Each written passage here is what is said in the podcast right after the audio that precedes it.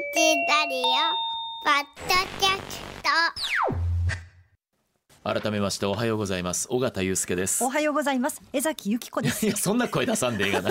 合わせてみました。すいません、はい。でもそんな感じで私身が引き締まるようなそしてやはりちょっとこう昔を思い起こさせてくれるようなこのはい。テーマソング、そうです、うん。映画「トップガン」「トップガンマーヴェリック」が始まってですねはい16分と45秒です、うん。この音楽「トップガンアンセム」に乗せて当時57歳のトムサンディエゴの海軍基地の滑走路をバイクで疾走します。はい。あのーも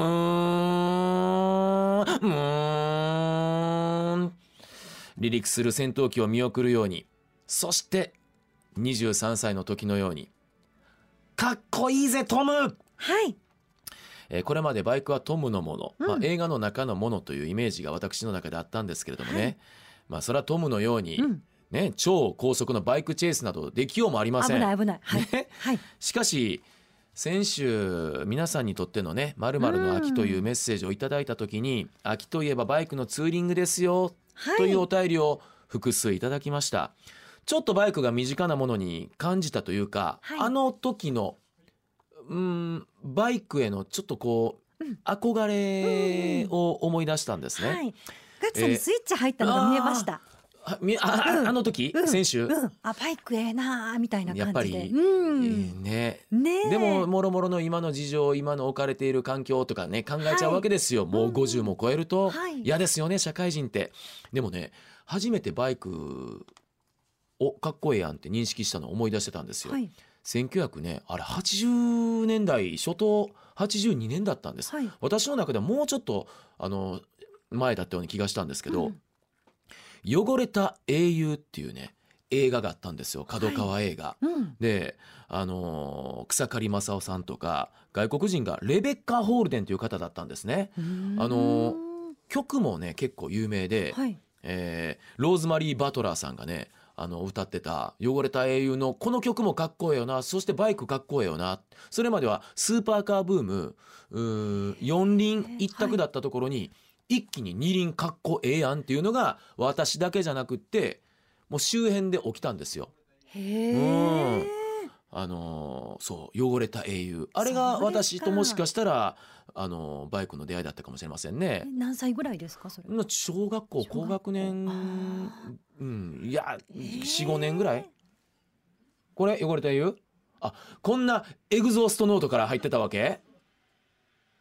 さっき「あんうんうん」ってんですね。かっこいいですね。かっこいいです。うん。えこれだけでわかる？わかります、うん、だあって私はねじゃんじゃんじゃんじゃん。これ汚れた英雄のテーマ。ローズマリー・バトラー。そう。ちょっとこの時にね血湧き肉踊るような感じが私の最初だったかな、ただうんうん。まあ小学生ですやん、はい。でその後に「トップガン」来るわけですけどね、うん。うわ懐かしい。懐かしい。このちょっと麻倉未稀さんサウンドっぽい感じも残しながらこれが80年代ローズマリー・バトラーさんね、はい。これお気に入りのカセットテープに入れてましたからね。まあ、ちょっと BG か弾きながらで申し訳ないですけれども、ででもそこからほらやっぱりちょっとその当時バイクってあのちょっと不良が乗るようなとか、いや私はねそっちのイメージあったでしょ？ホットロード。ホットロード紬拓漫画？そう。春山です。あそうかっこいい。かっこいい、うん。えーあのちょっとそういうイメージが、うんうんうん傍らにはありましたよねバイクが、そうです。ホットロード懐かしい紬拓はい。うんそうそう。でねバイクちょっとこうまあやんちゃな、うんうんまあ、不良とは言いませんけれども、うんうんとかあの危ないしなっていうのがはい。やっぱりあったんでしょうね。うん。えー結局大学になって原チャリ原付き止まりだったんですよ。でもうんあの時の原付きでもですよ。ふーっとこのね風を切るあの車四輪にはない感覚。ラレハーラレハー。えーごめんなさい。はい。はやっぱり覚えてますよね。うわめめちゃめちゃ世界が広がった。車でもない。自転車でもない。結構スピードも出る。もう原チャリでも正直言って気持ちいいなってあの思った18歳のうん。あの春やったね。あの臨場感みたいな感じですえよね。もうやっぱり風を切ってるあっていう。風切るっていうリアル。自転車でもなく車でもなく車の窓開けてるでもなく。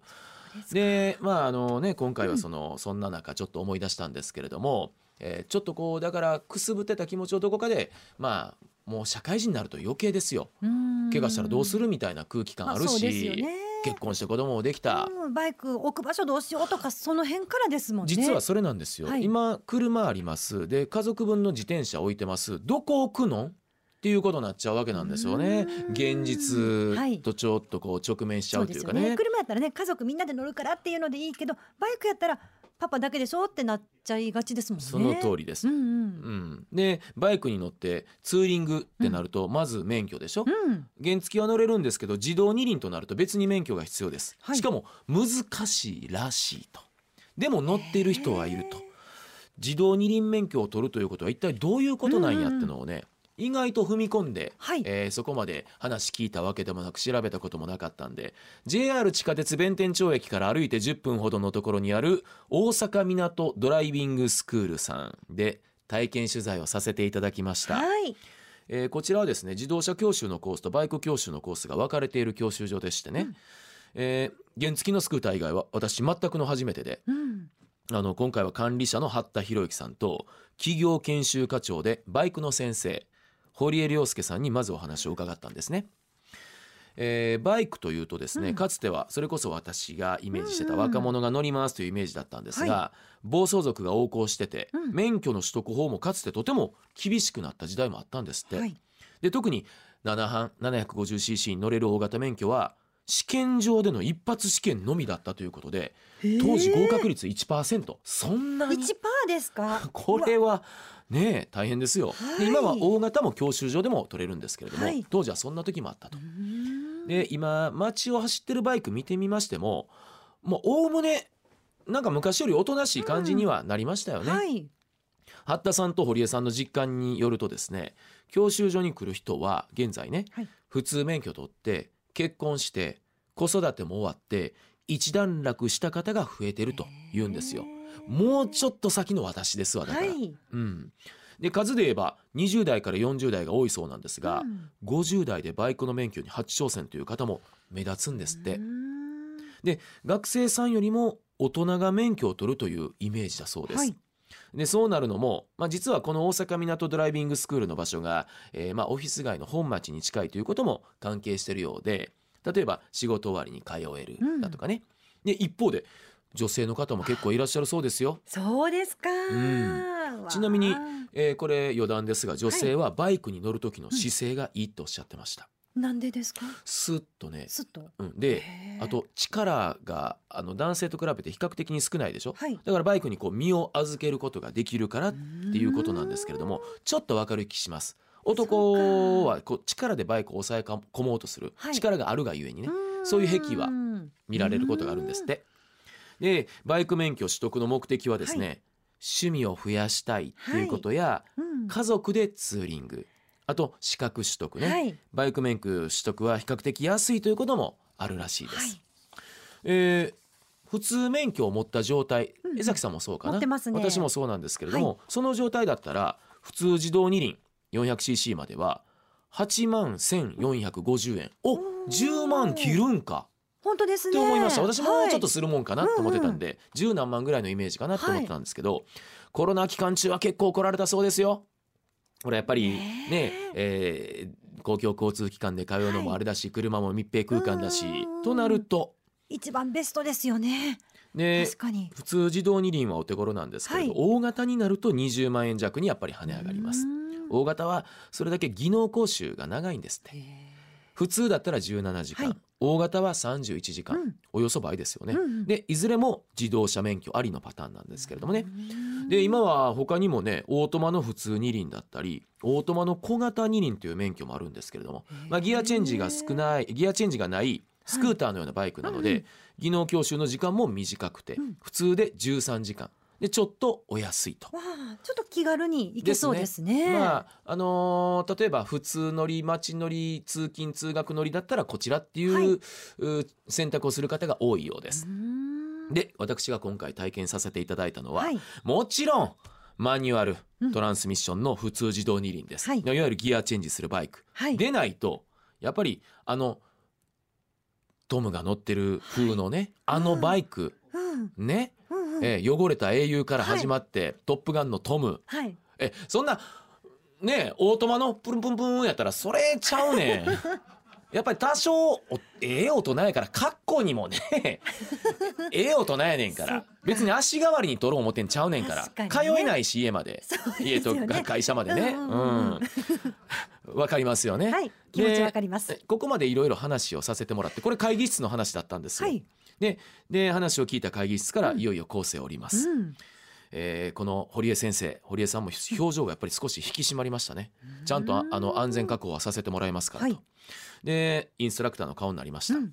待合室行きます。膝とか肘にプロテクターつけます胸にもつけます。そうなんです胸も？肘と胸え？よくあのモトクロス的なね、はい。それとかあの元 SMAP の森くんが乗ってるオートレース的なのはよく見るけど、はい。え胸も？と思ってちょっとだけピーンとなりましたね。まあそうですよね。うん。でまああのもちろんヘルメットではい。手袋、うんうん。ちょっと思ってた以上の安全装置かなと思いました。うん。バイクです。青いホンダの 400cc、はい。CB400 というホンダの名車ですが教習車にしたらかっこいいですよね。まあやっぱりそこであ憧れてもらうっていうのも必要ですわまあねすよね。おかっこええやんと思ってね。初めて乗るはい。四えっと初めて乗る中型です。400ってそうですもんね。バイクはねはい。あと、押して歩くことも肝心なのでまずははい。所定の場所まで尾形さん押してくださいと、うん。はいと。これも一つの重要な、あのだもうもう。いや重い重い講習入ってますよこれ。はい。でまずそこからコツがあってね。はい。バイクにこう体を近づけてくださいと。うん。体とバイクが離すとやっぱりこう重みが一気にくるからね、うん。えー。離すと倒れてしまいますんでね、バイクとこう寄り添ってコースへ向かいます。いいですねこの寄り添う感じね、うん。でコースはですね教習所懐かしいね。うん。あのトラックのようにこうなってて。はいフィールドの部分中の部分でまず練習します、うん。もうあの他教習されてる方周りこうやって走ったりしてるんですよ、うん。その中の部分でまず練習するんですが倒れたバイクを起こすところから、はい。これは昔聞いたことあってまずね、あの起こすことから始めますよって、いやそれも難しそうですよね。あのコツですわ。バイクはどうしてもほら転倒する場合あるでしょ、はい。で重さ200キロほどあるわけですから、ね起こせないとそもそも免許取れません、はい。でそのコツとは何かっていうとテコの原理で、はい。あの起こすと難なくできますよってことで。あと足使ってくださいね言うてね。はい。こうあのーバイクのまたがるシートの前のところの、うん。にあの足をグッとね膝を折って、はい。低い姿勢からグッとテコの原理で持ち上げるとやりやすいと、あとちょっとこう全体的にあの体を整体して抱え持ってあげるやり方もあるけれども、まあ一番一般的なそっちですって。あうまいうまいうまいとか言われてうん。ありがとうございますという感じだったんですけれども、はい。まあ最低限のことをクリアしないとねあのーね。乗れません。うん。いやようやくそういうちょっとこう地道なねところから始まって、うん。いよいよエンジンをかけます、うん聞かせて。聞かせて。これ私のかけた音ですよね。まあやっぱりあなんか喋ってますよね、はい。うん、このねやっぱりこれこれこれ。ちょっとアクセル。気持ち上がりますよね。うん、ちょっとこうブーンって。ニュートラルですからこうね。あどんだけ吹かしても大丈夫っていう、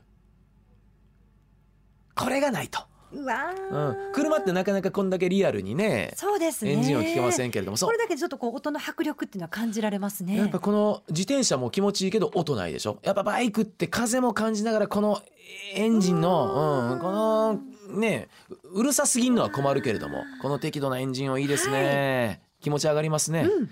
ねあのースクーターの時もねこうスイッチでエンジンオンやったんですけど、はい。この 400cc のバイクも同じですこう鍵でクッとオンにして、はい。えー右の手元にあるプッとスイッチを押したらこうやってブルーンってエンジンかかって、意外と簡単なんですね。簡単です。あそっか。中型もそうなんや、はい。でもまあ音の迫力は全く違いましたけどね。でうん。エンジンかかりました、はい。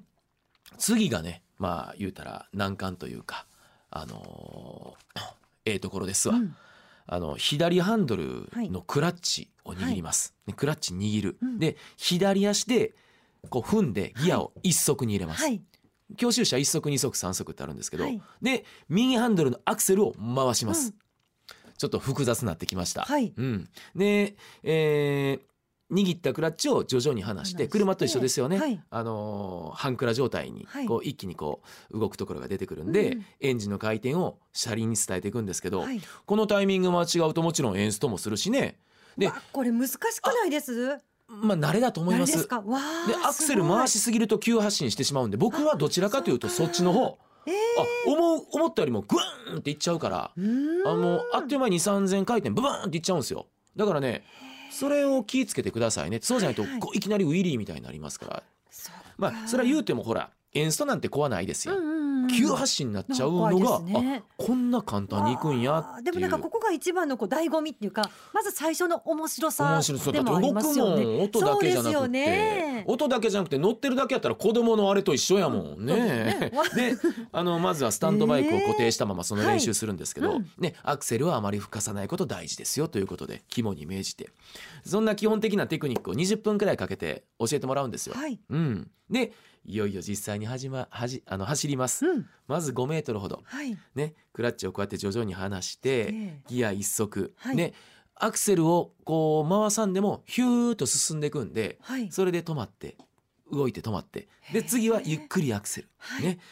ゆるゆるこう進む。これをしばらく繰り返します。なん。かそこからもう気持ち良さそうですね、うんもう動く。動くそれはそれはっていうね。動いたら気持ちいい。そうですよね。その代わりスーまだ風は切りません動くだけスーだから風切りたい。ですね。まだね。はい、でもうねうん。次はコース出させてもらうんですうよーん。もういいんすかと。はい。はい。もうはっきりコース出たいわけです。そね。そこまでどっちかっていうと。気持ちはね、うん、おとなしい優,、優等生の仮面かぶってましたけれども、はいはい。であの右回りの外回りうん。させてもらったんですけれどもね、習った通りにクラッチはい。ギア一足、アクセル進むわけですよ。うん。一周100メートルほど？100メートル強のコース一周するんですけど、はいあまあまあ一周しました、はい。まだ一足。うん。次は一足から二足まで上げてコース回りました、は一足はねクラッチこうレバーやって左足で一つ踏んで、はい。でもあそっかそっかって。あのニュートラルはこうつま先甲のとこでコンと上げるんですよ。踏んで一足、へーあそんなんやったーって。だから踏むのと上げるのと。はい。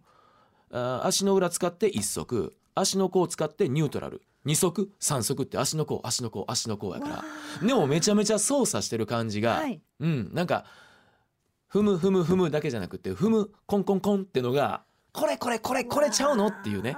はい。あのちょっとこうやっぱり操作性を感じるのが、うん。うん楽しいですよねゲーム感があってね。そうですね、うん。簡単すぎないのがまた魅力かもしれないあんなもんもうそのはい乗ってブーンって現地やったらね。そうですね。そうじゃないのよ。そうですよね、うん。ちょっと分かってきた気わがします。わかります、はい何かこう求めてるもの、うんでも皆さんそうやと思うんですけどもね、で2足まで上げてコースを回りました、でもあれですよ。はいまず1足で、えーじゃあちょっと直線で2足にしてください、で、あのーそこからこうゆるーっとあはい。のまた減速してはい1足にして止めるっていう。1221っていうね。でここまでが通常の技能コースの1時間でやることなんですって。はい。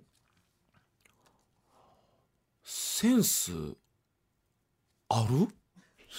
え1時間のことがここまで、っていや私基本的にはつつましい人間ですよ、はい。あれもしかして、いやあのこれって結構センススッとできる人とそうでない人がいらっしゃって、はいはい岡田さんできそうやわっていらんハードル上げてたから上げられてたからええどんくさかったらどうしようとか思って,、最初煙幕張ってたんですけど、はい。本当に初めてでとかうん煙幕張ってたんですけど、はい。体硬くてとか言ってたんですけど、あれこれ結構スムーズっていうなんかあの先生の感じでわかるんですよ。はい。あの堀江さんの次やってみます？みたいな次やってみます？みたいな感じがあれもしかしてと思って。でこれでもかなりねもうコース出て2足ぐらいでスーッと直線行くだけでも風は感じられるからもうかなり感動なんですよ正直言って。で扱えてる扱えてる私っていう扱えてる自分とうん風切れてる、まあ、もっとほんまは切りたいんですけど教習所内の言うて1時間じゃここまででが関の山ですわ。ですあであのー何週かしてるとうん。やっぱり人間ってね煩悩の塊ですよ、はい。もうちょっとスピード出したい。っていうところではい。ここまでかなと思ってたら、はい。次の段階行ってみますって言われて。はい。もちろんオフコースつまり、まあそうなります1時よね間の工程の次の3速まで入れてじゃあちょっとやってみましょうはい。ってことで、この後実は3速まで入れさせてもらってスピードアップして、えー何週間させてもらったんですよ。ではい。右回りと違って左回りもちょっとね、あのー内径半径がちょっとあの短くなるんでちょっとだけあのコツがあるんですけどってそれもさせてもらってちょっとねそうですかねあの1尾ってねあのまあ、1足2足で3足フィーンってこうちょっとフィーンの感じのところを直線でいただきまして、で、ね、カーブのまでちょっと減速してセカンドにしてとかうん。なんかこうい扱いながらねやらせてもらいました。何週間させてもらいました、えあのー嬉しかったーね、うん。もうこれでももうはっきり言ってあの初心者の初手としたら十分ですよ。そうですよね。ね。センスあるねなんて、うん。多分だから免許取ろうよ。バイク買おうよっていう、うん完全に持ち上げてくださって気持ちよくあのこすってくださってるんやと思いますけれどもね。いやでやっぱり堀江さんのようなうん。言うてプロのね、はい。インストラクターのことにこうやってマンツーマンで習わせてもらってるわけですから、うんうん。まあさすがに乗れるようになるもんですわ。うん、それってガッツさんだけですか？その一般の方もここに行くと一対一でこうやって。いやこれ基本は1対1じゃないですよね。うん。あの一人のインストラクターの方に複数名っていうのを見ましたね。うん。まあ一般的にはもしかしたらそういう時間帯もあるのかもしれないですけれども、うん。まあ基本はそうですか。1対複数ですね。うん。ええだから私はあのありがたい。はい取材ということで特別にね。ね。はいありがたかったですね。はい、でねその堀江さん。うん、教習所のインストラクターになったきっかけを聞かせてもらったんですけれども、お友達の事故だったんですって。はいうん、で安全運転を普及させたいという思いであの教習所のインストラクターになったとおっしゃってましたね。はいなるほどなーって。でまあもちろんバイクはこうやって操作できるようになったら、うん扱えるようになったら何でも楽しいですやん。痛快ですよ。はいで風切ると気持ちいいから爽快ですよ。ででもねこの、堀江さん結構入念に今なんか痛快や爽快や言ってますけど、うん。そこまでの手順ははい。しっかり踏んでくれたのは安心にもなりましたしそこをもちろんすっ飛ばすことなくてうん。気持ちのええところだけ味わうんじゃないのがあの信頼も置けるわけですし。うん。やっぱりこう安全があっての楽しさですもんね。やっぱりで今のご時世ですしね、はい。うん。うん。あの昔と時代は違います。ね、うん。安全に楽しむことが大事です。はいいやーあー大阪港ドライビングスクールの八田さん堀江さんありがとうございました。ありがとうございました、ねえということでね、はい、あのガチさんがもうね目がキラキラしてるんですよ。いやだってそりゃ言うてね50超えての、うん。前ねバス乗らせてもらった時も、はい。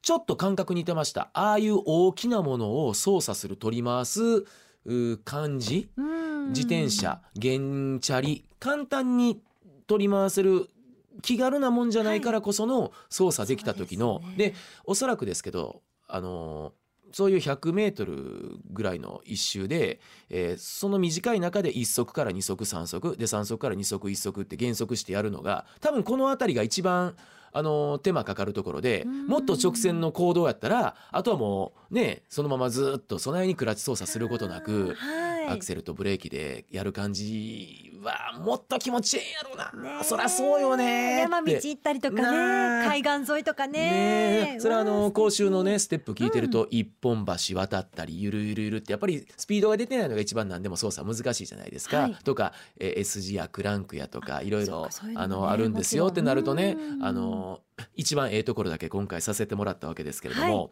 あのお便りもたくさんいただいてまして、うんえーバイクですが皆さんバイカー多い。ね。ね。えー京都市の方43歳匿名女性の方です。コロナ禍に若子さんがバイクの免許を取りたくて教習所に通おうとしたらコロナ禍でバイクの免許をと思う人がすごく多くて断念したみたいなことを以前おっしゃっていたと思います。夫婦で免許取ってツーリングなんて素敵ですね、えー若子さんの方がハーレーが似合いそう笑いってありますけれども。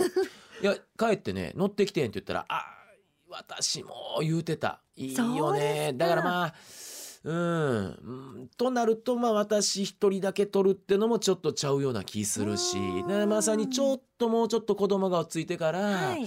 えーまあ、老後の余生なんて言い方したらちょっとあれかもしれませんけども、うん。共通の趣味としてはもう最高ですよね。いいよなーって思いました。で、うん。そういう方が多いってご夫婦で取りに来られてる方多いですよ。でなんやったらご家族はい。お子さん含めて一緒に免許を取りに来られる方もいらっしゃるっておっしゃっててその気持ちも分かります。うん。うん。それでほらまあキャンプが趣味みたいなようなもんですやんか、はい。なるほどな。こうなるとそりゃあのー環境面でいうハードルを超える実現にもね、うん。あのーちょっと近づくかなって、はい。まあまあまあ、あのー自分だけの趣味。いやいやそら夫婦家族の趣味ってなったらよりいいなって思った次第ですけれどもね、はい。い、やーさあこれをですねどうこれから、うん。あのー先々算段しようかとうん。今思案してるところです。あくまでかじり。でもなんか多少なりとも皆さんがこうのめり込んでいく本質のほじりもさせていただいたような気がします。どうやろうか。ねえなんか来月ぐらいバイク買っていそうですやねーえーっとあれあかんであかんで、ねなんでか知らんけど、うん。教習所なのにハーレーさんのパンフレット置いてんねん。えなんで教習所でハーレーって。ね。上手。ね。ねえっと一応あのこんな感じのカリキュラムとこんな感じのお値段内容ですってのと、えっと、講習の方のね、うん。えーそれとドラドライビングススクールサイドのね、うん。それと一応ハーレーさんのパンフレットは持って帰ってきました。